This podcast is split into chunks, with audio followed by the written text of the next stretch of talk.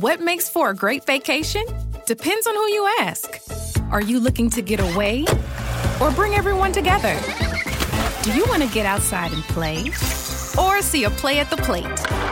Fortunately, however you operate, I'm the destination you've been looking for. The name's Missouri, but you can call me Mo. And I have just one question What's your MO? To find your MO, tap now. Or for information on safe travel, come see me at visitmo.com getting that just right temperature, or getting an energy efficient appliance. It's not only about making smart changes today, it's about creating brighter tomorrows with simple steps to save energy. Plus, you'll help protect the environment for years to come. A better world for you, your family, and your community. Get started with rebates and discover what energy efficient choices can help you power what's next at alliantenergy.com/rebates. Today, Carl and Nick preview the Broncos Week 9 matchup as the Denver Broncos travel out east to the city of brotherly love to take on the top team in the NFC, the Philadelphia Eagles. You are listening to the Huddle Up podcast. Welcome to the Huddle Up podcast, your go to show for all things Broncos.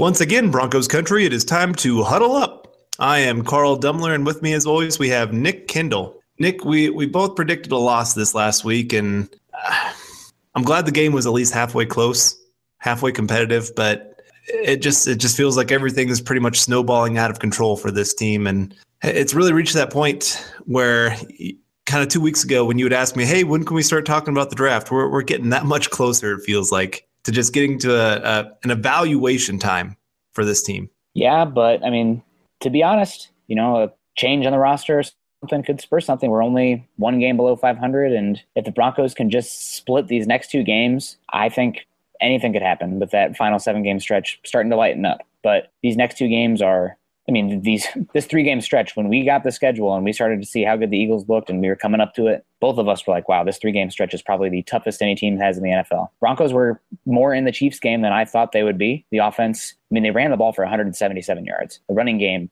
did great. Defense played great. Unfortunately, they had other parts of the team not not come through, but it was a closer game than I thought. And going into the Eagles, I mean, team that's feeling pretty good about themselves and a Bronco team that's down in a corner with a, a good defense and a proud owner or proud GM, I guess. So we'll see what happens. We'll break it down here, but I, I'm not quite at that evaluation point yet.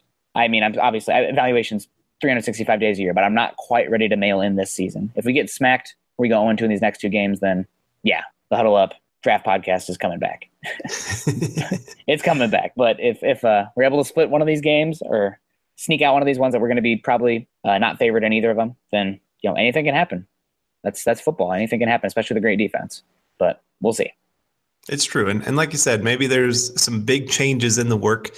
We, we always record these shows on Tuesday night. And so we don't always get all the information quite in, in time to to put it in here in the, in the podcast. But we, we've heard some things of some rumblings that are going on with the team and and things that needed to happen.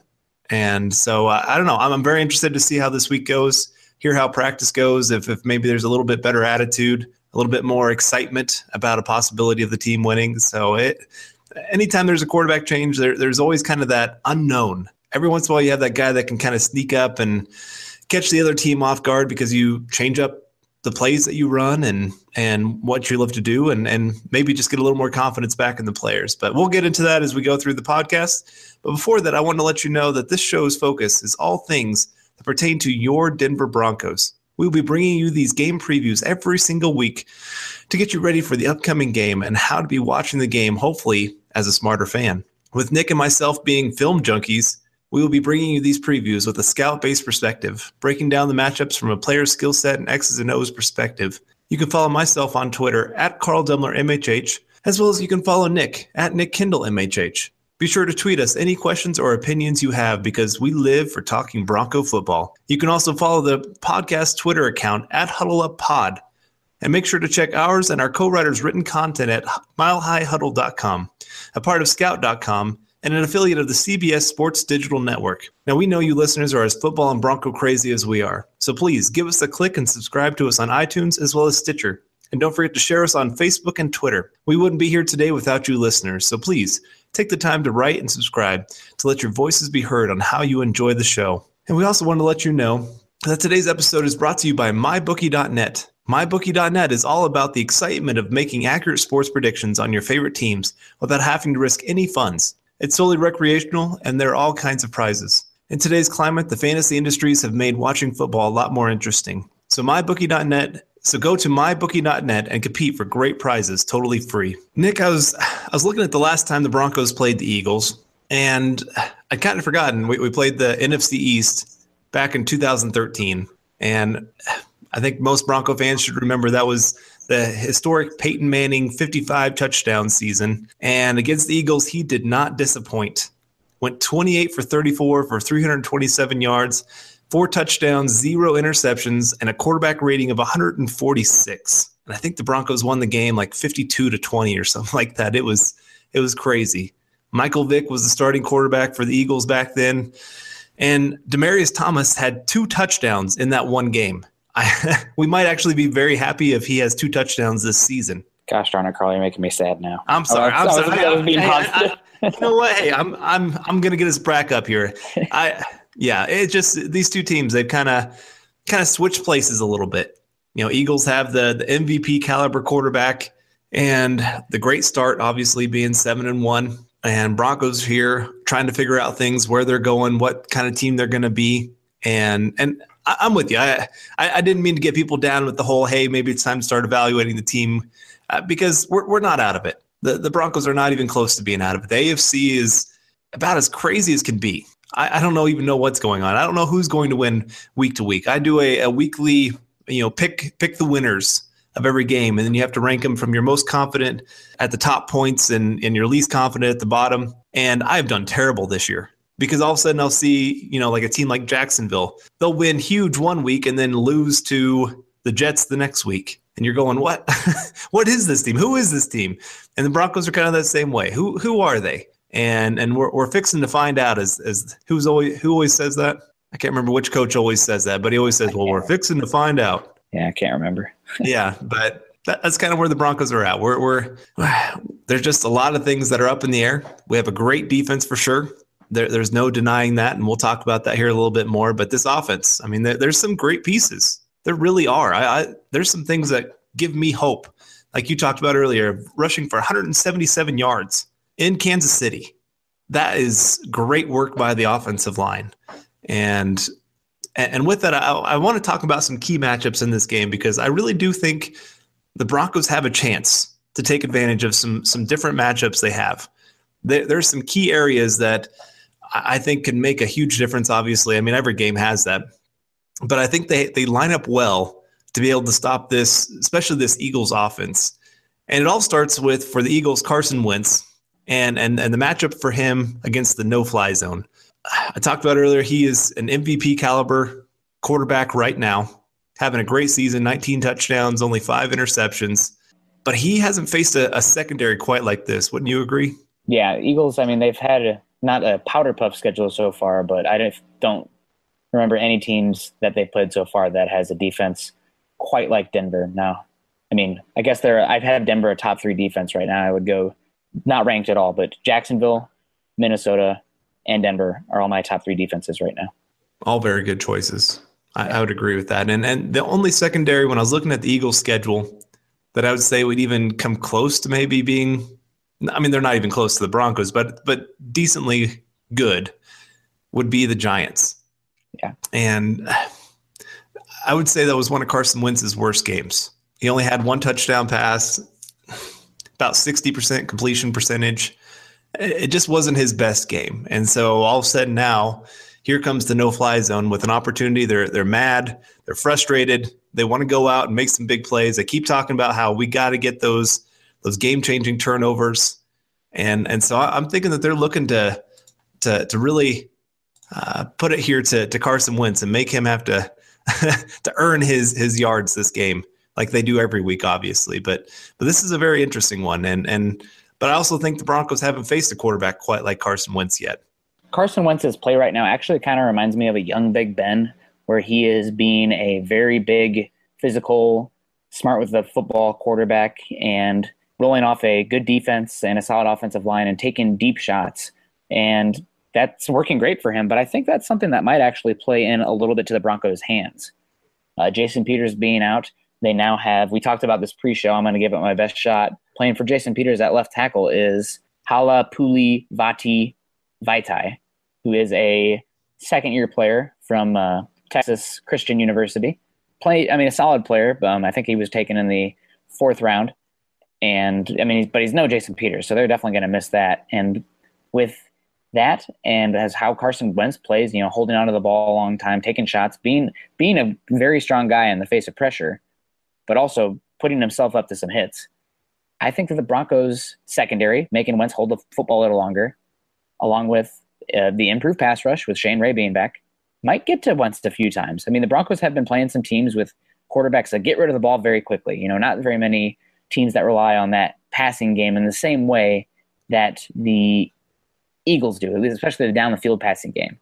And I think that this this kind of plays into the Broncos' hands defensively. So I think Wentz, I think Broncos secondary is going to provide a little bit of a wake up call to Carson Wentz this week. And I know I'm normally the the anti orange sun uh, orange sunglasses guy. You know, try to be as realistic as I possibly can, but I think we've become a trap game for the Eagles, and I really think our defense can punch him in the mouth a few times.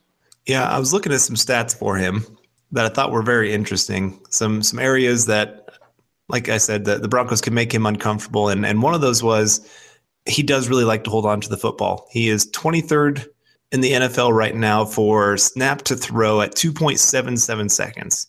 He loves to run around. He loves to buy a little bit more time because he is athletic. That is something the Broncos are going to have to respect. Is right now technically he is their second leading rusher with 42 carries for 203 yards at 4.8 yards per attempt. They did just get Jay Ajayi in a trade with a fourth round pick, but I think usually that first week they're going to have a limited role. He's not going to be a huge impact guy. They're going to have a small sample size, maybe 10 different plays that they're going to say, hey, learn these 10 plays. We'll stick you in. You'll maybe get that five carries or so, or something like that. You know, just eh, that's just kind of how it goes when you trade for somebody here mid-season. It's it's always hard to get them acclimated to your system and to your players. But he does have a great running ability. He has that threat, and and he mostly uses it kind of like you were talking about with uh, with Big Ben. It's more just to buy extra time to to get that big throw, to to make the big play, and it's it's just incredible to watch him manipulate the pocket. Something we have been pounding the table for for for the Broncos. Get a quarterback that knows how to manipulate the pocket because they can make a terrible offensive line look great. Tom Brady, Peyton Manning, they have not had always top 10 offensive lines blocking in front of them. But they've made them look like top 10 offensive lines because of how quickly they get rid of the ball and how much they can manipulate the pocket with just a, a quick step to the left, quick step to the right. That's all it takes. And and Carson Wentz, I'm impressed for a second year player of how well he can do that. But because of that, again, it, it allows teams to get some bigger hits on him. I think I saw that he's been sacked, I think 22 times already this year something like that. And, and so he, he does allow pressure to get to him. And when pressure has been in his face, he has not been great. Right now, he is the, the 19th best quarterback rating when pressured. He has also struggled against the blitz, only having the 20th highest quarterback rating. So when I'm looking at a game plan mode, I know you're the Broncos this week, and, and I'm getting ahead of myself here, but blitz the heck out of this guy and and make him have to to throw the football with guys in his face. And I, I don't know. There's just some ways I, I agree with you. I think this could be a real trap game. I kind of remember when obviously Broncos versus Giants. Nobody was giving the Giants any chance. And I think it really became this kind of trap game that just nobody expected anything from. And th- this could be that for the for the for the Eagles. Um, I'm trying to see they have at Cowboys after this one. I guess they got their bye week, but but sometimes even there, players start getting excited of, hey, I got vacation coming up or eh, just whatever. Eh, there's a lot of distractions that can happen. And so, a non divisional, non conference game, these are the type of games that you, are not really looking at big time at your schedule. And, and you don't know these opponents as much. So, definitely a trap game, opportunity for the Broncos. But Carson Wentz, he is a weapon. I, I remember you you wanted the Broncos to trade up and get this guy, didn't you? I was head over heels in love with Carson Wentz as a quarterback prospect. He was my favorite quarterback prospect since Andrew Luck. I thought he had the intelligence. Um, saw some interviews with him on a whiteboard. Uh, just charismatic, exactly what you want from a quarterback. And then on top of that, a great athlete, uh, very smart with the football, um, ran pro style concepts, clean footwork, pretty good mechanics. He had some uh, upper body mechanics that he's ironed out somewhat this year that's helping him a lot. But I, I was a big fan of him. And once the Senior Bowl rolled around and seemed like everybody was talking about him, I knew that we had pretty much no shot at getting him, especially with having the 31st overall pick that year. Thanks to the Patriots for cheating and giving us one spot up, I guess, in that regard. I always like to get a dig in on the Patriots if I can. That's for next week because we just we're just going to trash the Patriots the whole time. Screw them. but uh, yeah, I was a huge Wentz fan. I still am a huge Wentz fan. I think if you put a gun to my head today, I'd say that Tom Brady's my MVP, but Wentz is uh, definitely close in that regard. And if he keeps it up, I mean, he's got a chance to be that that young face that the NFL's been waiting for. You know, everybody wanted it to be Andrew Luck, but the Colts have kind of festered that situation around him. But honestly, it could be that ginger that plays for the city of brotherly love. Perfect. Well, uh, I was also with any kind of quarterback. One of the things that you're looking at is is also their weapons. And I thought that they had a very interesting set of weapons. I they have at wide receiver Alshon Jeffery, Nelson Agholor, and Torrey Smith. And and these guys they seem more like uh, specialty players, specialty skills. You know, you got Alshon Jeffery with his his great hands, that jumping ability, just that possession guy. Torrey Smith is a speedster, and Agholor is kind of that more a little bit of everything kind of guy. But their their number one wide receiver so far this year has been Zach Ertz at the tight end position. He's leading their team, and it's just crazy to think about the Broncos here. It's not only that they're playing three of the toughest teams in the NFL, but they're playing three of the toughest tight ends all in a row: Kelce, Ertz, wow. and Gronk and th- those are really, in my opinion, they're the three best receiving tight ends in the NFL right now. They they just they're incredible at what they do, and and we already saw Kelce just tore up this defense last week. It, it was it was not pretty. I hate seeing Kelce do his stupid dances. Oh my gosh, I, I just fake Gronk.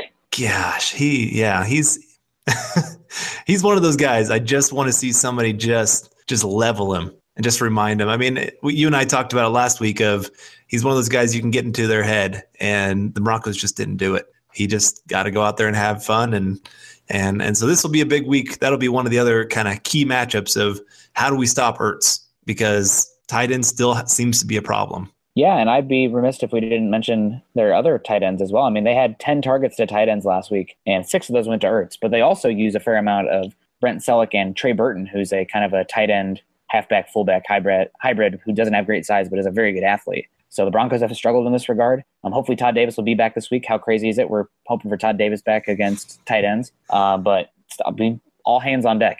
And uh, they got some great weapons. And also, I did want to point out, you know, you talked about Agholor, who's is starting to come into his own. I think he's playing better and better, especially since they traded Jordan Matthews, and he's able to play slot more with some more free releases. I think he's not a guy who handles press coverage very well, but if you can get him some free release, uh, he has the quickness to make you pay underneath, but he also has the long speed to beat you over the top. But I got I got to call out one of my favorite draft guys. I quote unquote discovered him, or when I was like, oh man, nobody in the draft community is really talking about this guy. He was a guy who put up a lot of uh, big touchdowns his junior year.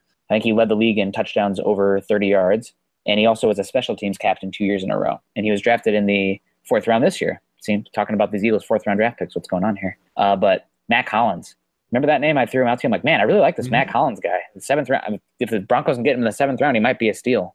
Of course, after that, he starts to get a lot of hype because guys with great speed, with that size and uh, that intelligence and character. I mean, he's everybody talks about what a great guy he is, and the ability to play special teams.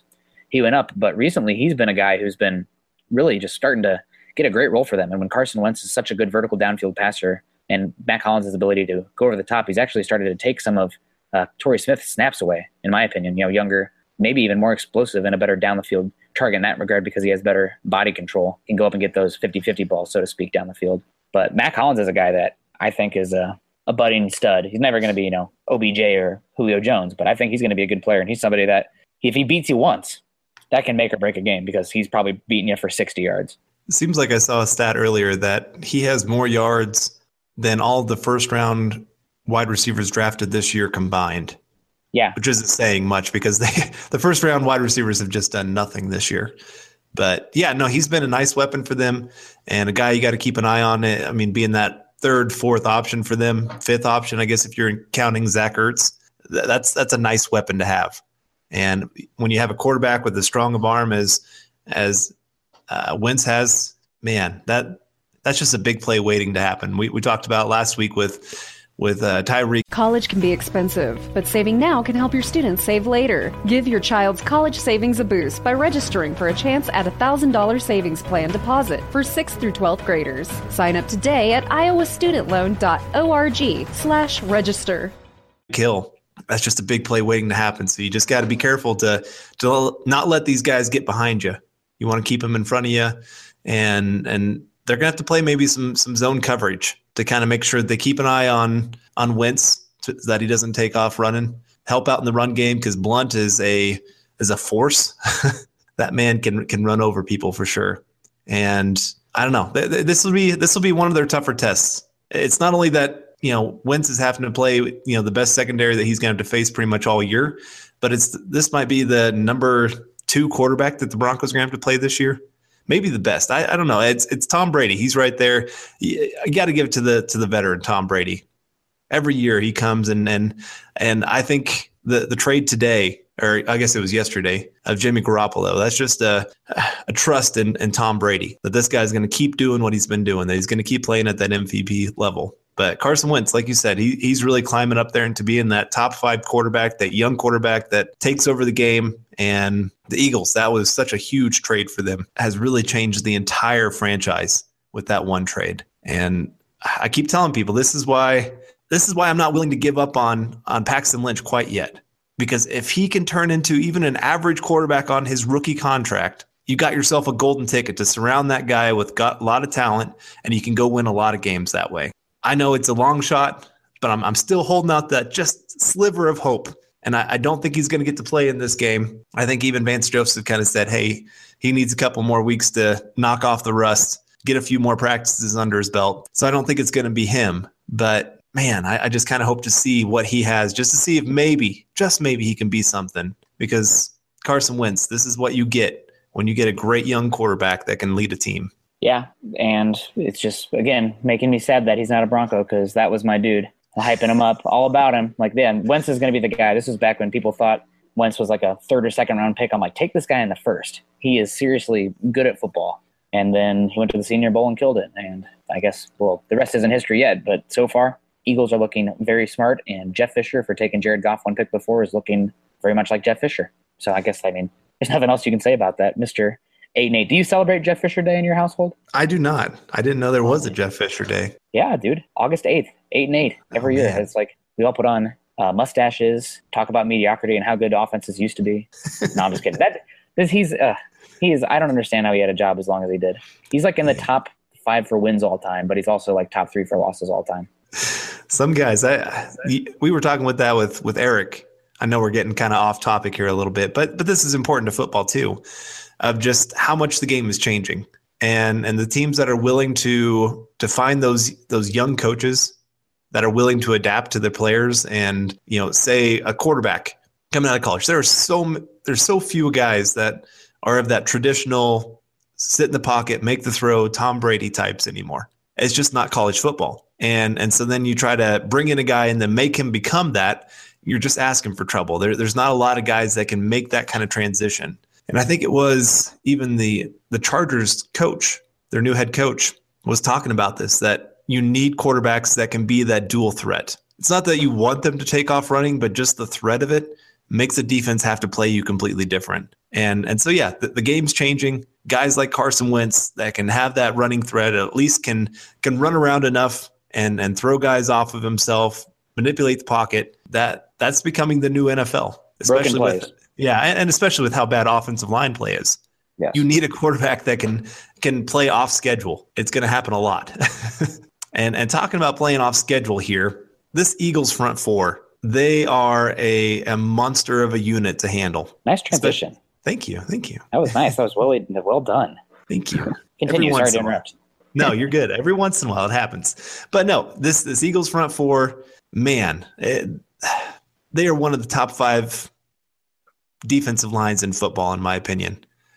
They have pass rushers, they have run stuffers, and and it all starts with this guy, Fletcher Cox.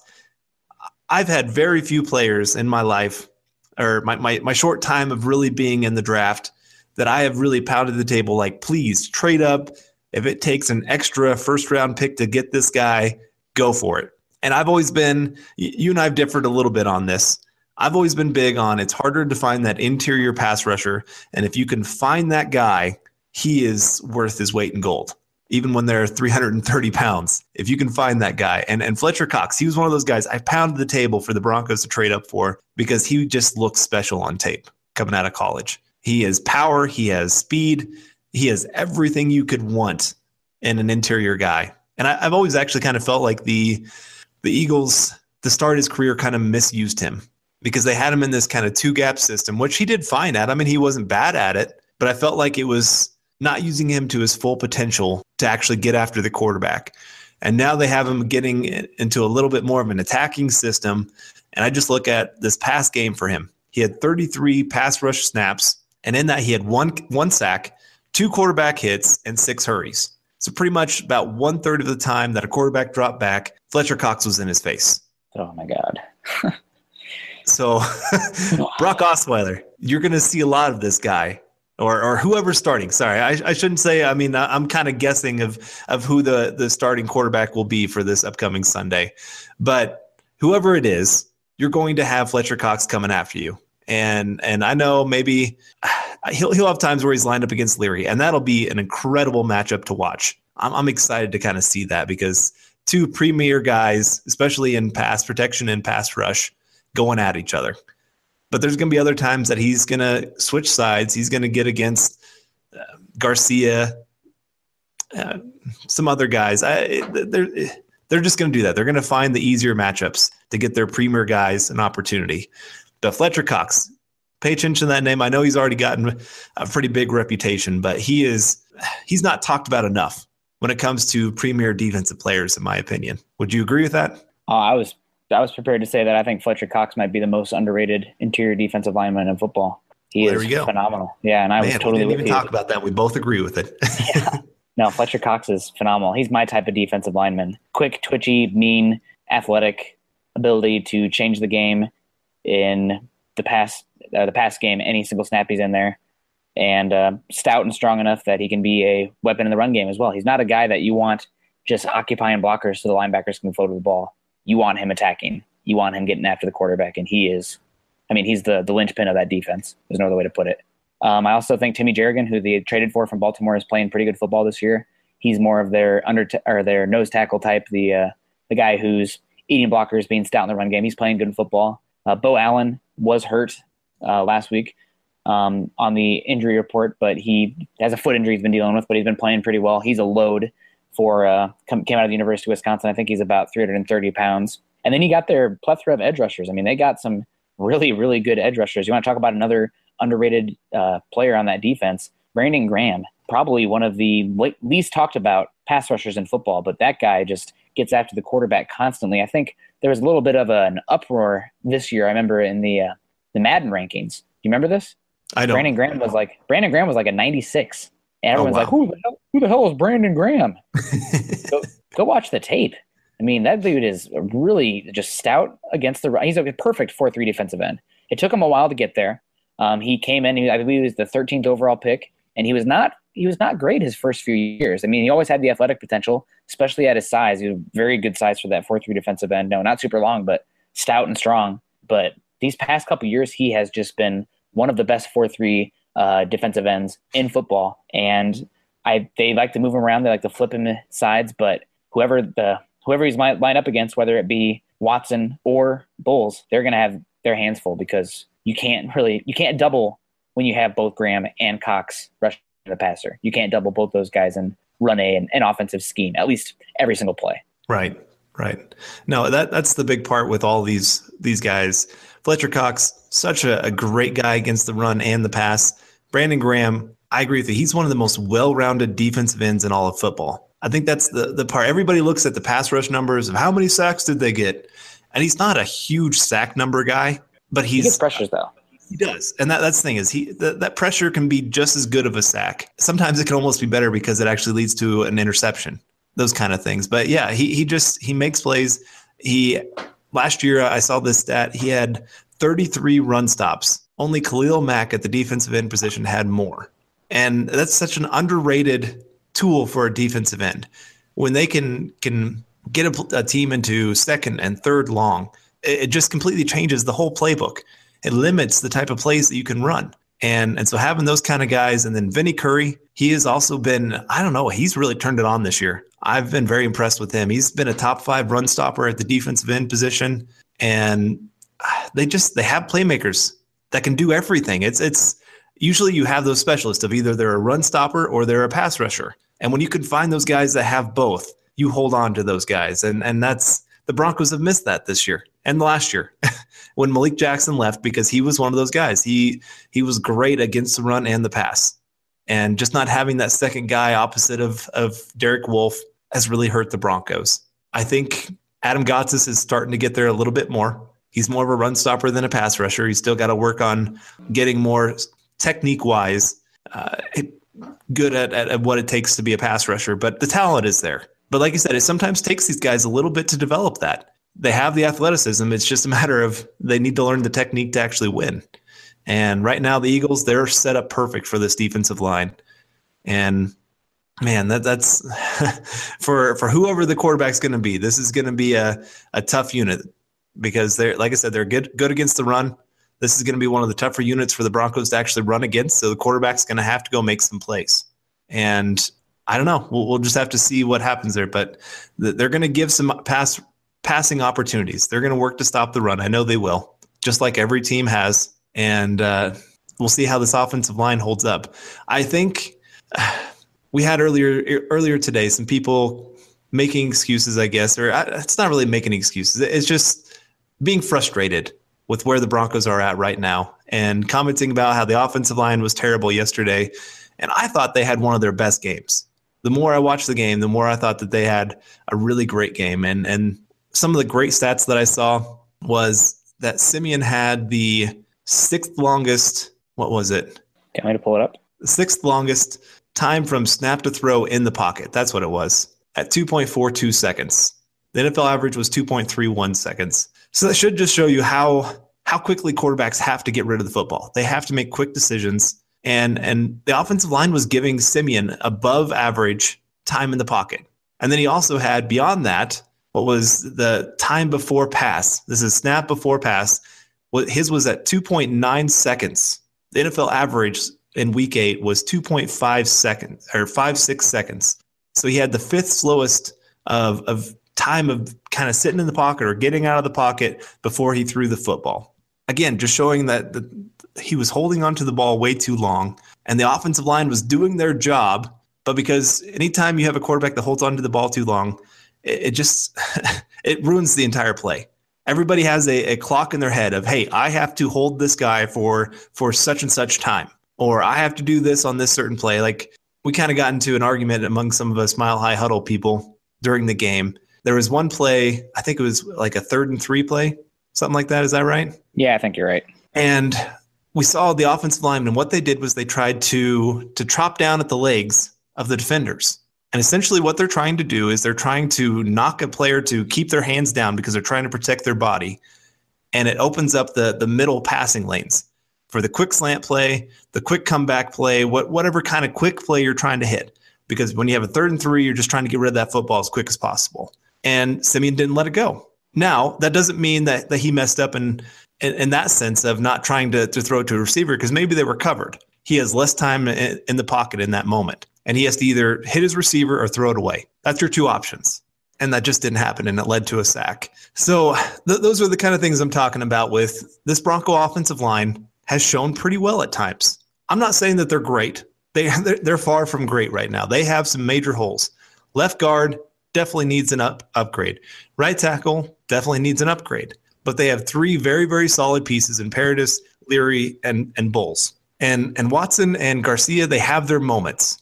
They really do. I, have I've had moments where I'm really impressed with what they're doing, especially on the ground. Right, exactly. And yeah, when you rush for 177 yards, play action, there was great time for him to be able to throw the football. And I'm not trying to just completely bag on Siemian because that's that's happened to plenty already. I, I don't want to pile on even more. Um, but but again, this is going to be a great great matchup for this offensive line. They're going to have to have another great week for this Broncos team to really stand a chance. Yeah, I agree. And uh, just getting it back for full disclosure, of the Eagles, they also have some great backup edge rushers as well. Chris Long, the son of Howie Long, former second overall pick by the Rams, played for the Patriots last year and is now with the Eagles. And uh, first round pick, Derek Barnett, uh, number 14 overall. So you mentioned Vinny Curry's all of a sudden playing better this year. Might be the same little thing that happened with Alex Smith. You get a first round pick, high first round pick, uh, breathing a little heat on your neck, start to play a little better. So it's a uh, it's a tough matchup for the Broncos offensive line. I think that they they blocked run blocked excellently last week. I mean, you know, we would love to have Watson be a better pass blocker, but make no mistake about it, he's a he's a pretty good run blocker. He's helping them a lot, pushing bodies. And uh, Paradis Leary hopefully is healthy. He had that bicep injury. Um, sounds like it's not going to be serious. And uh, Bolles playing pretty well last week after playing his worst game of the season against the Chargers. So, like the direction of the offensive line, as much as they get blamed on, I mean, there's work to be done. But we always, if you listen to this podcast, we always talked about it was going to be a multi-year project. You don't have that much turnover, roster talent wise and schematically, and expect it to just be fixed year one. It just doesn't work that way, especially with how teams need to develop offensive line these days.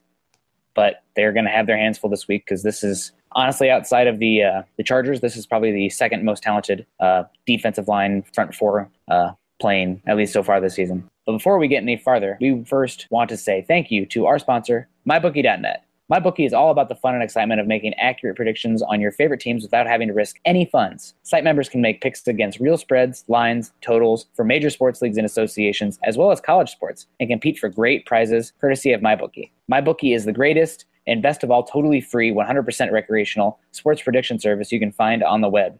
Instead of the typical head to head challenges and handicapping contests, MyBookie.net goes beyond basics and offers members a true betting platform that will make members feel like they were in a real betting site. Unlike most betting services, MyBookie.net is a completely free site that allows you to make daily predictions and bets and win real prizes at no cost to you.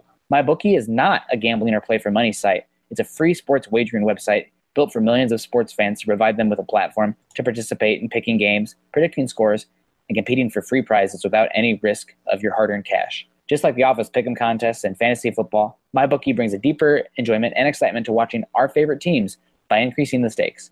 It is fun and for no cost for you, you get to make predictions and qualify for prizes. Again, the service is absolutely free, and we want to say thank you for MyBookie, and we want to say thank you to MyBookie for sponsoring the Huddle Up podcast. Now, getting back in, you know, I've been harping on the uh, the Broncos defense here, so talking about some of the matchups, the trench matchups, you know, we like to talk about. But something that the Broncos have absolutely been horrible at this year has been special teams, specifically punt coverage. They just have been giving up way too many big plays. Love Brock Olivo, love the passion, but just just not getting it done. They've every single week it feels like they've had some sort of costly mistake on special teams. Now last week it was more the uh, the returner in McKenzie rather than the uh, the coverage units. Although we had a big return by Hill that was mitigated or taken out. I believe it was a block on the back. Was it a block on the back or the holding? Do you remember? I think it was a holding call. A holding. Well, thank God for that because Hill was off to the races. Uh, I thought he was gone for a touchdown. I was like, please just be a penalty on the darn Chiefs. Please be a penalty. Luckily, the gods answered me on that one. They haven't answered me much this football season, unfortunately, but they got me there. But uh, Eagles also have a good returner in uh, Kenjon Barner, former running back of the Oregon Ducks. One of those guys. I think he played with uh, Michael James. Remember that name? Back when they had Chip Kelly and all those fun running backs, and of course, Chip Kelly brought Barner Barner onto the Eagles because he wanted to make them Eugene East. Didn't work out for him Chip Kelly so much, but and he's been killing it this year on punt returns. Uh, second in the NFL so far this season in average yards per return with 14.6. Um, only Jamal Agnew has more uh, for the Detroit Lions. So Barner's been very effective uh, consistently in punt returns. Uh, the Broncos coverage units got to play better. I mean, with the offense struggling the way it is, and you're turning over the ball like crazy, you can't afford to give teams great field position time and time again and hurt this defense any more than they're already, you know, playing with their hands tied behind their back. Definitely. And, and this is one of the worst stats that I've really seen for this Broncos team is the fact that right now they are 29th ranked in average starting field position, which is which is terrible. But they're also 32nd in opposing team starting field position at 33.8 yard line. That, that's the worst in the NFL.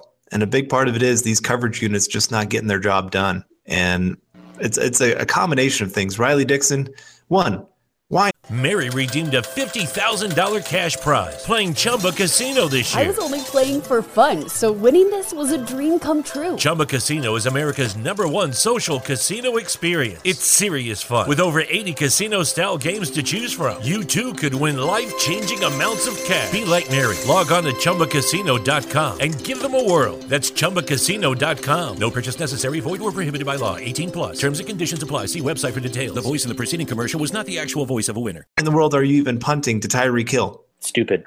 I, I honestly, I'd rather have a, a 35 yard punt that goes out of bounds. It's at least guaranteed he's not taking it for a touchdown.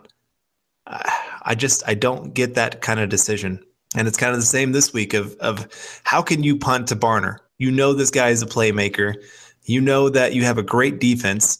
So why give the other team, the, the opposing team, an extra advantage by having this incredible field position where one first down, two first downs gets them into at least field goal range. It just, like I said, it just makes very little sense to me. Some of the things that are going on, or or out kicking your coverage. I just punters. I you got one job, and it's not to go show off how strong is my leg. I can I can punt at 70, 75 yards. Okay, well then they got 25 yards to run back up before a single person even gets close to them. Uh, it just it drives me nuts. And I just the, you're right, Olivo. I love his passion. I was so excited about that hire, especially after the first interview. Going, oh my goodness, this guy just I, I'm I'm scared he's just going to go try to.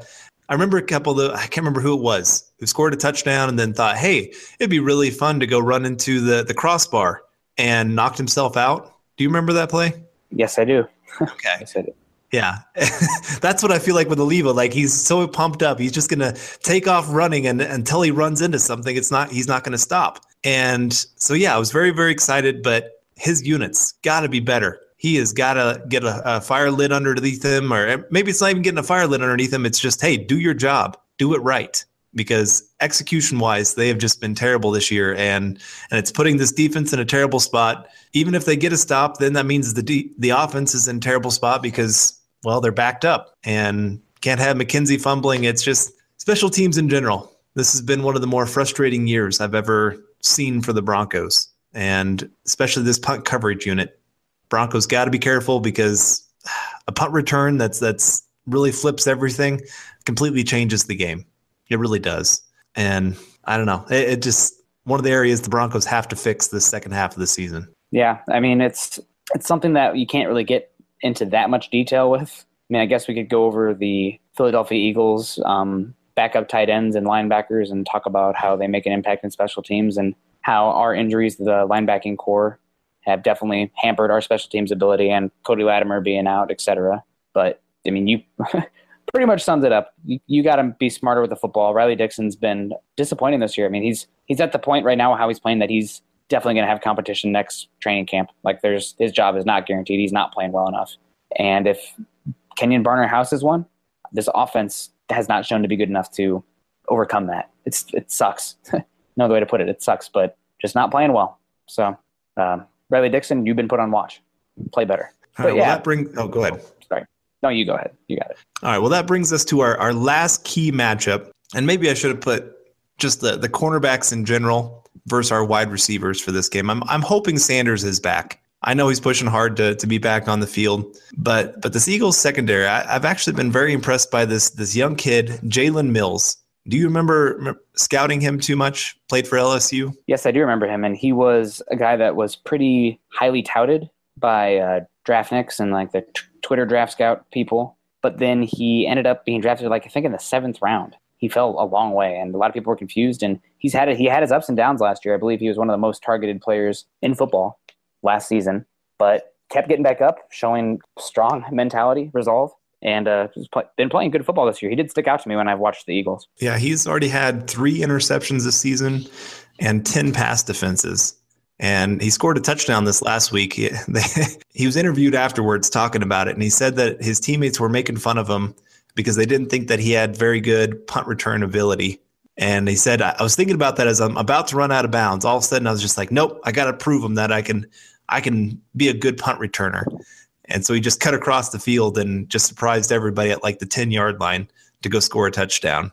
Uh, just crazy. I, I, I don't know. It's kind of fun reading that story. But yeah, he's having a great second year here and a very nice diamond in the rough, I guess you could say. I, it's hard to say that because, like you said, he was very well thought of. He, I think, wasn't he an All American in like 2015 or 2014? I think he was. And then he, pre- maybe oh, okay. I know he was Okay. Well, he had his, and I, I know some of it of why he fell was because of an injury. He broke his fibula and tore some ligaments in his ankle, and just never. The pre-draft process, he never quite showed that elite skill.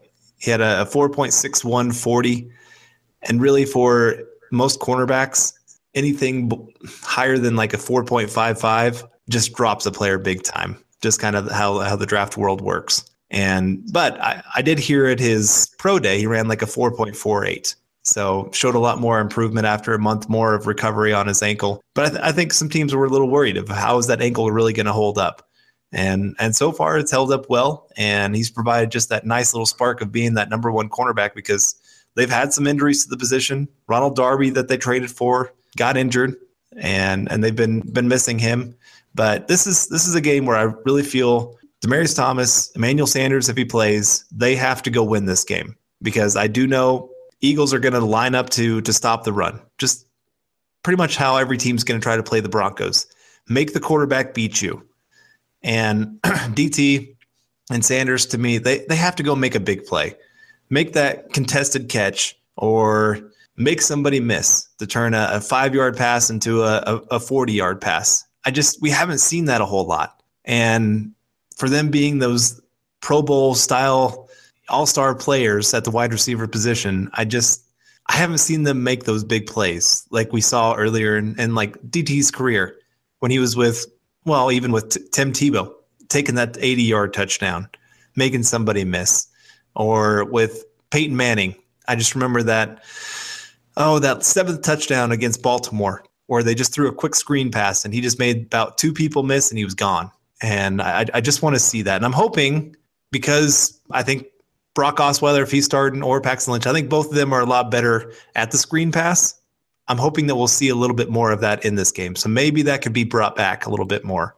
But I, I just want to see these guys go out and, and beat these guys because Jalen Mills is as good as he is, has or as good as he's had a season this year he still can be beat. He's still young. He can fall for different things.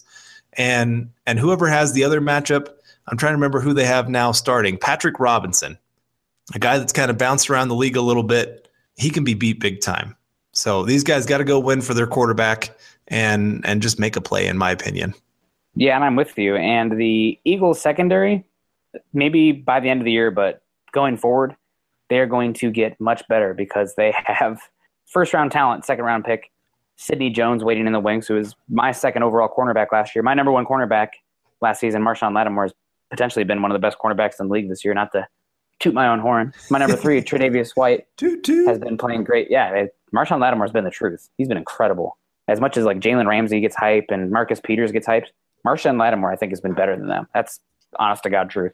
Um, granted, you know that's my opinion, so take it for as you will. But I I think Marshon Lattimore has been incredible. I'm huge on him. And uh, Tre'Davious White was the other guy I was high on, and he's been killing it with Buffalo. But my number two guy was Sidney Jones, and he's uh, not coming back, not back yet, but they got talent there. And they also traded for uh, Ronald Darby, who has been on the injured report, and I don't think he's expected back yet. But when he comes back, if you toss that in with uh, Jalen Mills, whew, that secondary becomes instantly way more scary. And then, of course, uh, Malcolm Jenkins over the top, who's one of the, uh, again, a really good safety, uh, first overall pick, not first overall pick, first round pick by the Saints way back when. Um, didn't really have it at cornerback, you know, just didn't have that quickness, that recovery ability. But they moved him to safety, and it was it was money. He's been one of the better safeties in the NFL over the last ten years, and uh, he's somebody that if you are not careful with that football, he will read your quarterback and take it away. So you said it. Sanders needs to step up. DT needs to step up. And if, if listeners remember, we Carl and I were both impressed with Bennie Fowler, how he played the first quarter of the season. I take back everything nice I said. Oh my God, I was pulling out my hair this weekend the ball's like they pretty much could have hit him in the face. He wouldn't have caught it. Like horrible, horrible drops. Granted, you know, erratic quarterback play, everything like that goes into it. But man, come on, Fowler. So the Broncos receivers, you know, whoever's quarterback, you know, we've we've heard rumblings. there might be a change, but we can't, you know, confirm it yet. Uh, but if it's Osweiler or anybody, you know, go help that quarterback out because deep, he's gonna have to get rid of the ball pretty quickly with the uh, Eagles' defensive line. So, but yeah, moving on. I think we should uh, get on to the uh, X factor here. And last week you went AJ Derby.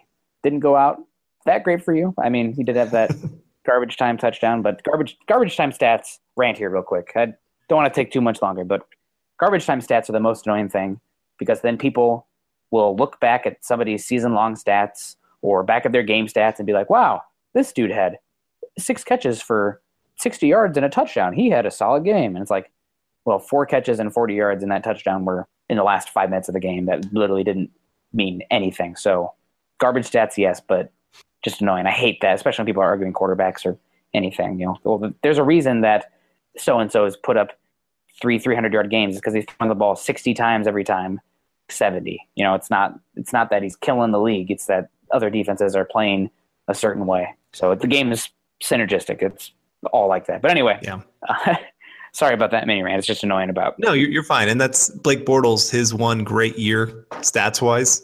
Most of that happened in garbage time where his team was down by 30 really early in the game. Yeah, And, and teams just played, you know, not to get beat over the top. cover four. Yep, exactly. So, yeah, AJ Derby, I, I was just hoping with Sanders out and and just Eric Berry not playing, obviously with with his injury, I just thought the tight end could have a bigger role in this game.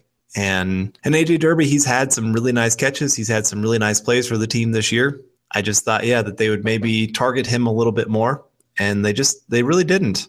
They didn't really look over the middle of the field a whole lot. And when they did, it was usually throwing into like triple coverage. So not not my favorite game for that. And yeah, he just he didn't make the impact that I was hoping.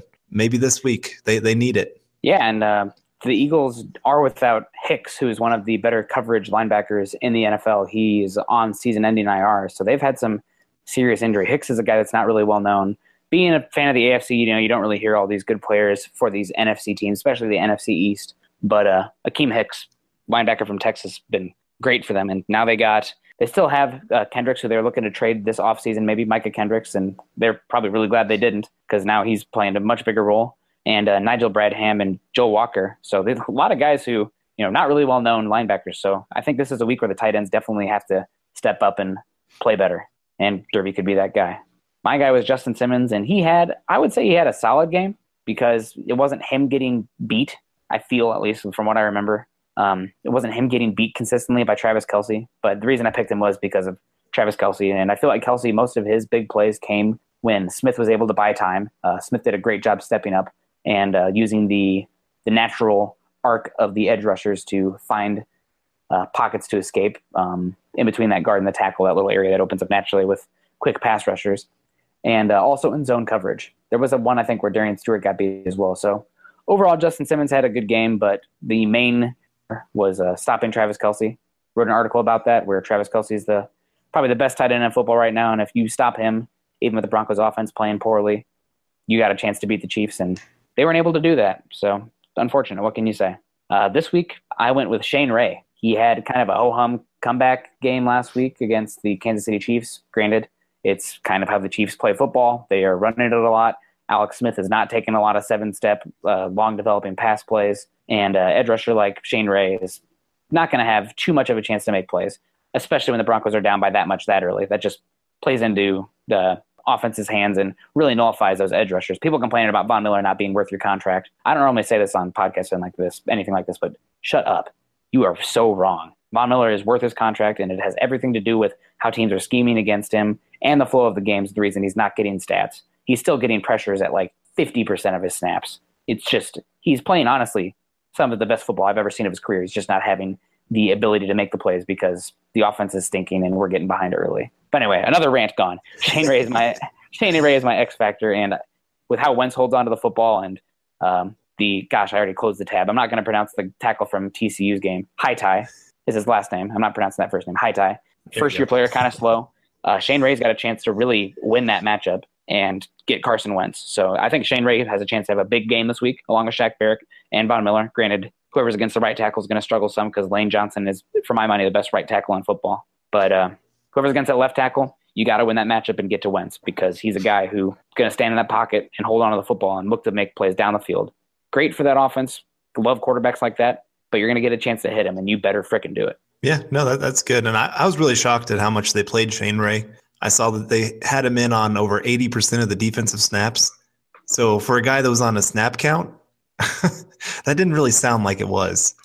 And and maybe because the game was a little bit closer than they thought they're going into the second half, they decided they needed to, to really keep him out there because he is that playmaker. But I don't know. I, I you and I are both such big fans of Shaq Barrett. I would have rather seen 50-50 snaps for both of them. But that's just my preference on how that goes. And but my choice this week is and, and this is kind of a, a cop out, I guess, because it's it's the easy answer. Whoever the quarterback is, the Broncos need a spark. They they need somebody that's willing to to stand up and and if it is Brock Osweiler, I would say he's got maybe one to two games here to really prove himself. If they lose these couple games, then it's probably going to be Lynch because he's going to be ready. If Lynch is ready, then he's got the rest of the season to prove that he's the the future of the position. I mean, whoever it is, this is this is career right here in, in, a lot of ways. I mean, it doesn't mean that if they fail here, all of a sudden everything's completely done. But but this is a big moment for whoever the quarterback is, and this team needs somebody to step up and be that leader and and that voice that kind of calms the locker room because players have talked about it. I mean, they're, they're being very open about it. There is high tension in that locker room, and there should be. When you lose three games in a row and you're one of the greater franchises out there, uh, and and this isn't just being a Bronco homer, but th- there's expectations when it comes to the Broncos. Super Bowl or bust. And right now they're not living up to that kind of, of expectations or or whatever you want to call it. So getting that spark, whoever it may be, and and really going out there and showing, hey, I still got something to, to prove in this league. Uh, I'm I don't know. I'm just the last few weeks I've just kind of expected Broncos are going to to stink. This is the first week in a while that I've kind of gone, hey, I think maybe something could happen here. So I, I don't know. Maybe that's just the the optimist in me. I'm always, for the most part, optimist. I know I started out this podcast a little bit down, but I'm getting more optimistic the more we go through this because I'm going, man, I see some matchups. I see some things here that the Broncos could really exploit and and have a chance to to shock the NFL world. Yeah, good one. And I'm, I mean, we've heard. I, I'll edit this out if it doesn't happen, but we've been heard it's going to be Osweiler. So I mean, not a big surprise here. Lynch is still a little bit off, and why? I mean, anybody who thought I was going to be Lynch, when Schefter, I think it was Schefter who said that it'd be potentially Paxton Lynch. I was like, what? That guy has not practiced more than like a week and a half. He's going to be rusty, and you want him to come in with his first two games going to be against the Eagles and the Patriots? I don't think so. I don't think so. But anyway, on to game plan mode. This week I get to be the Broncos, and I kind of already talked about it offensively, but I'm going to be using the tight ends and the running backs as best I can. I really love how they use Booker as a wide receiver. He's actually really smooth as a route runner and I'm isolating those linebackers, pretty much using the uh, the Bronco method to uh, to beat or how how I've always used to beat the Broncos. But gotta gotta isolate those linebackers and uh, continue to run the football. I know that it's not always going to work, especially with a stout defensive front like this. I think these are the number one and number two teams in uh, run defense so far this season. Um, but run game still going to be opening up the pass game, and even though it's you know different quarterback, um, different skill set, different kind of player, run game is that one universal truth where you know you you really hope that you can get it, and uh, it hope, opens everything else up. So for me, running the football consistently, effectively with the offensive line that's better at run blocking, and then uh, using the running backs and tight ends against those linebackers, and just not letting those pass rushers beat you. Right now, th- this is this is the hard part for me with this game plan mode being the, the Eagles, because I don't officially know who the starting quarterback is. Let's just go Brock. Okay, so if we if we go with Brock, I would say that the Brock has a little bit better deep ball than than Siemian. So I'm respecting that a little bit more. I'm willing to keep my safeties back a little bit more, but I'm also still working to to stop the run game and just hey, this guy hasn't played since last season when he was with Houston in the playoffs and and somehow beating well, I guess they lost later on, but but beating the Raiders. I always want to remind people that Brock Osweiler beat, beat the Raiders in the playoffs their first time in like 15 years, and then you get beat by Brock Osweiler. That's great. But yeah, I, am I'm, I'm wanting to see, hey, can this guy knock off the rust? And so I'm trying to play a little bit of tight man coverage. I, I feel like I have some some decent corners and and especially safety play over the top that I can trust, and and make Brock Osweiler beat me, make him go out there and and because I there's two things I'm expecting here: rust and him to be so amped up for his opportunity to go out there and start that he's going to have a few off throws that maybe early on you could get that that pick that really just destroys all momentum. That, that's been a problem. You and I talked about this before the show even started of of turnovers that the Broncos have had of the early fumble against the Chargers and then of course Jamaal Charles fumbling for a, a return for a touchdown. Those are are that just destroys a game. and when you do that in the first drive, it's just terrible. So I'm looking to get that that big first turnover right off the bat because Osweiler's hopped hyped up, hopped up, and and just see what I can do to him. And but I but like I said, I'm I'm working to stop the run. I'm I'm loading up that box. I'm I'm willing to to sacrifice a little bit and and just see is Osweiler the answer or or is he going to fail as just like Siemian did? Yeah, and we will see soon enough. But I mean, that's that's huge. What can you even say? That's that'll be huge. It's hopefully it's just a, a shot in the arm for the offense as well. I mean, not that Osweiler is better than Siemian. I'm not ready to make that claim yet. Although, I mean, he did start for an NFL team for a full season and won a playoff game and has shown traits I think that warrant him. Bronco fans are not a fan because he left the team, and you know they PR did a good job sabotaging his reputation in that regard. But I still think that Osweiler has some talent. Um, I don't think he's a top franchise quarterback, obviously. Otherwise, the Browns wouldn't cut him. But we're using the Browns as a competency barometer. Did you hear what happened today about them? That's a trade. Oh my god! They they were celebrating that they got the deal done and forgot to sign the paperwork. Yeah, it's just let's not use the Browns as a competency test. There's been plenty of players who have left the Browns and then have been great. And and T.J. Ward, for example. And, and think about their their understanding of quarterbacks. They had Carson Wentz, but they traded away the pick. Then they had was it Deshaun Watson traded away the pick. Yep. And and so their evaluation of quarterbacks, I mean, the, the one guy that they finally decided on in Kizer, they've benched him what three times already this year. Yeah, he's shook. He's done. He kind of looks like Trevor Siemian right now. The completely yeah. lack confidence. Right. Exactly. And and there's just those times. Sometimes it takes a little bit for a quarterback to really have things completely click. I, I, I got into this argument with a, a good friend earlier this week on sometimes with quarterbacks like Steve Young. Tampa Bay just thought, hey, this guy's a bust. There's nothing left in him.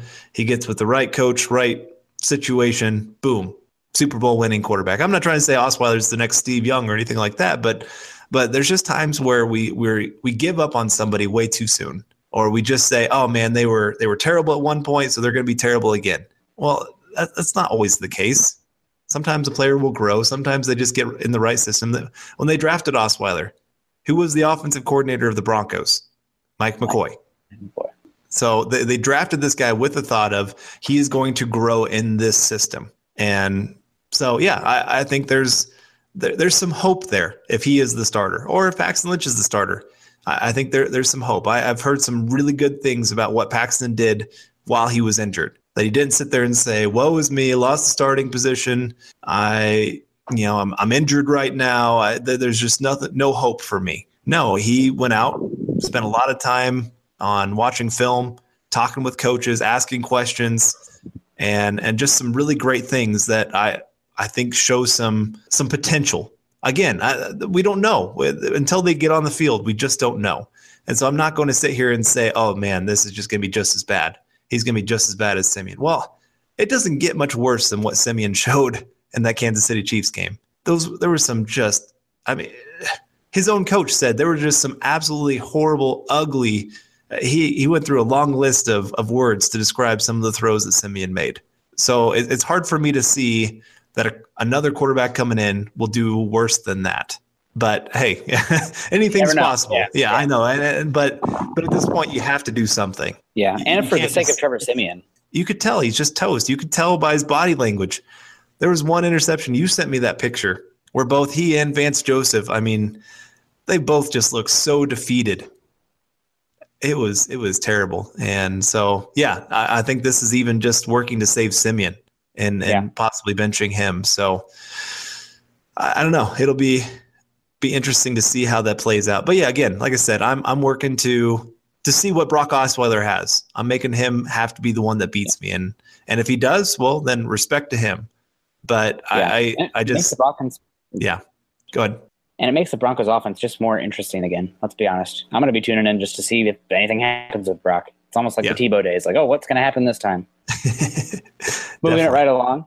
Broncos defense, I am going to be sending pressure a decent amount. The Eagles do have some weapons, but I don't fully respect them, especially their outside weapons. And I'm just going to have to bank on the no fly zone. And I'm getting pressure to hit Wentz, uh, not let him escape the pocket. Almost play like a an aggressive contain where you send extra guys, but you're not letting him escape through those lanes. And uh, doing what I can to stop Ertz. I mean, gosh, every single week we talk about trying to stop the tight ends. And at this point, I feel like we're not going to be able to stop them. We're just going to try to slow them down. Um, and also just playing aggressive, attacking the football. Broncos got two turnovers last week off the Chiefs, who had only committed one so far last season. And that can start to feed a defense. I feel like the defense was starting to smell a little bit of blood last week. And I think they're going to come out and really look to show the league that they're not out of it yet. Yeah, that makes all makes all the sense in the world. I I have to go after obviously the the safeties and the, and the linebackers in this one. Zach Ertz, one of the best receiving tight ends in all of football right now, and that that's a matchup. I'm just sitting there lipping my chops, going, man, let's go get this guy 150 yards in this one. Target him a lot, and then of course just some of their backup tight ends. I- I'm going two tight end sets in this one because I want to keep Todd Davis on the field if he's healthy, or if Zaire Anderson, if, if that's what it takes, because I don't trust that they're going to be able to hold up in any kind of coverage, and and just really challenge the safeties as well. Will Parks, I think he had one of his worst games this last week, so I'm working to challenge him with uh, another athletic tight end here in Zach Ertz, but but Brent Celek, he's another one that that has some athletic ability, and yeah, just attack attack that middle of the field, make them have to defend that and and show that they can do something about that. And then once they start having to try to back guys off to to help out with that, give them a healthy dose of of uh, of Blount running up the middle and and really take advantage of being at home field advantage. And and then every once in a while, you talked about him earlier, Mack Hollins, send him deep. Make sure that they have to respect that that deep ball. The Broncos did a great job this last week of of really containing Tyreek Hill, but again, when you got so many different weapons, and, and this has been a, a real area of weakness, the Broncos, again, had another miscommunication or whatever you want to call it in the, the secondary where Darian Stewart, I don't know what he was doing. I don't know why he didn't think that he had Travis Kelce on that kind of deep post route or whatever. And wide open guy. They've had some seam routes beat them wide open deep because they just don't know who has who. So again, I, I want to challenge that. I want to see, hey, where is your communication? Let's go ahead and, and send these guys deeps in because Ertz can challenge the seam, Hollins can challenge the seam, Torrey Smith can challenge the seam, Agholor. I mean, the list can go on here. They have some weapons, they have some speed.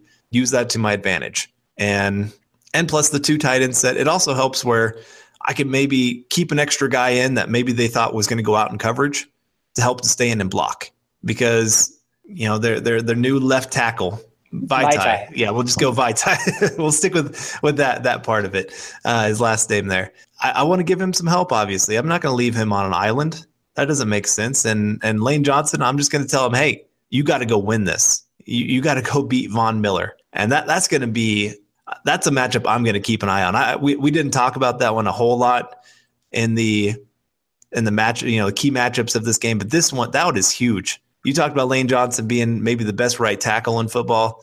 He's I would put him in top seven of all tackles in football. Whoa. Well, I mean, now that Joe Thomas and Jason Peters are hurt, Right. Well, yeah, that that that helps with getting him up there a little bit higher. But he is just an athletic freak for being a tackle. He has strength. He just he has everything you're looking for. And as long as he, you know, stays off the PEDs or whatever he's been suspended for a couple times here. But yeah, he, he's going to be a, a guy that's going to have to win his matchup one on one. And and I was reading a stat the other day. He is in the top five in the NFL right now of tackles who received the least amount of help on a given play. So the Eagles completely trust him to go win his job. And he's going to have to do that again if they're going to really stand a chance to keep to keep the Broncos off of off of Wentz because I, I I'm with you. I, I think that's exactly what the Broncos should do on defense. Make Wentz uncomfortable. Make him really have to work from the pocket where he can't escape out to the sides. Kind of almost like what they played Aaron Rodgers at. That was one of the best game plans I've ever seen from a defensive coordinator when we played Aaron Rodgers. just amazing. And I, I would play Carson Wentz the same because I think they have a lot of similarities in how they play the game as a quarterback. But that that's now I'm switching over to being I, I just want to be the Broncos. Yep. We we do, we do. But yes, I, I think this is going to be a, a, great matchup. Some strength on strength, weakness on weakness on on both these teams. And I I don't know. I like you said, this is just a game I'm a little bit more interested to watch, a little bit more excited about to to see that maybe this Broncos team can can turn some things around and and really shock the NFL world. Well, fingers crossed. I mean, it's uh, been kind of rough on them, but I'm I'm feeling a little more optimistic. I guess we'll get the uh, predictions coming up here. But the uh, what to watch for? Last week you said what cornerback could cover Tyreek Hill, and for the most part, great job, great job by the defense there. Only gave up 38 yards, and he did have one big catch for 25 yards, and he also did beat Chris Harris, where Alex Smith did just miss him. But overall, I'd say good job. Mm-hmm. And for me, mine was third down offense. The offense was solid, not spectacular in this regard. Five for 13, nothing to write home about, and wasn't really the, the real reason they lost the game. That had to be uh, turnovers, honestly. But yeah, um, what can you say? The, obviously, those are two important things. And we weren't normally have been pretty good about, you know, our what to watch for have been like key in making the game. We didn't do as hot that last week, I'd say. Of course, granted, I've gone like turnovers two of the every other week, it seems like. So I'm not doing that this week for us. Uh, this week, I went with Osweiler's pocket movement.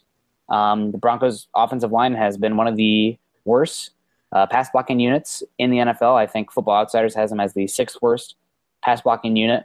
Um, but I think that's somewhat exa- exasperated by the movement of Trevor Siemian, uh, just and the lack of confidence. I mean, he was kind of moving the first two weeks. That he got hit a few times and it just started to crumble.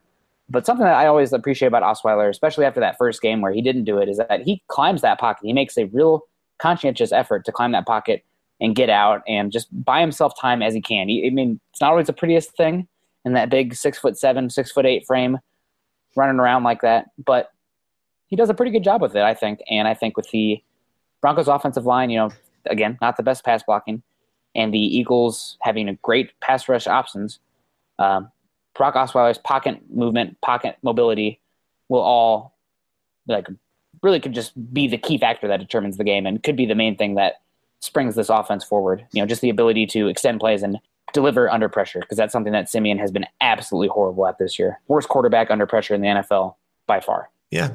No, that's that's a, a great thing to watch this week. I, I picked him. We've already talked about it quite a bit in this Broncos pass rush. This is one of the few games where they're going to have a quarterback that's willing to hold on to the ball a little bit longer. We've already talked about that quite a bit but I just think this is an opportunity for them to to really make a big impact, to really show that they're still a an elite pass rushing unit with Von Miller, Shane Ray, Shaq Barrett. All these guys are going to have some opportunities to really get after the quarterback compared to, to weeks before. Where and and I remember Chris Harris talking about this. He said it, it's hard. The reason we're not getting turnovers is these quarterbacks are just going two yard routes, and there's not much we can do about that. We can come up and make the tackle, and that's about all we can do. And you talked about earlier of, of getting after some people who are saying, Von Miller, you're not earning your contract. Well, yeah, it, it's so hard for him to earn it when, and, and he's earning it. It's just the numbers aren't showing up like Bronco fans would hope. And it doesn't help when he says before the season, oh, I'm going to shoot for 30 sacks. And well, obviously that's not going to happen unless some act of God comes and he has like a 15 sack game.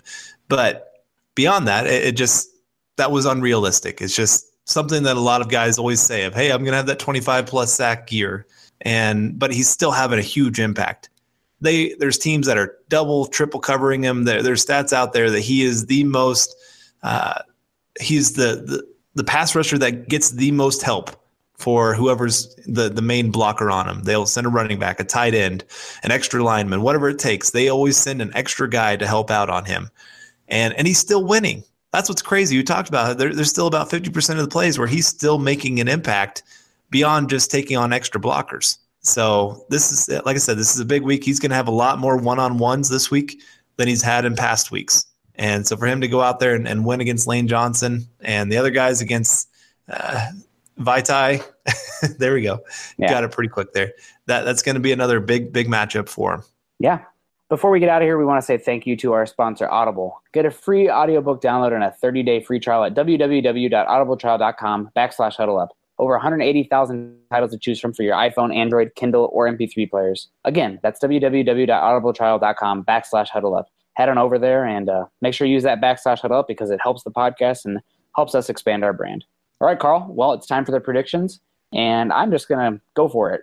I think the Broncos are going to win this game. I've been negative about them uh, the past few games, but I think it's not even about the quarterback change. I just feel like our defense and the the youth of Carson Wentz is going to bubble, and I think the defense is going to smack in the mouth. He's going to throw a couple silly interceptions, and he's going to get back up there. He has that short term memory, but I think that us being able to get an early lead and running the ball effectively with the, just the boosted offense with the new blood at quarterback, I think the Broncos come in there and shock the NFL, and I got them winning. Uh, let's go twenty three to seventeen.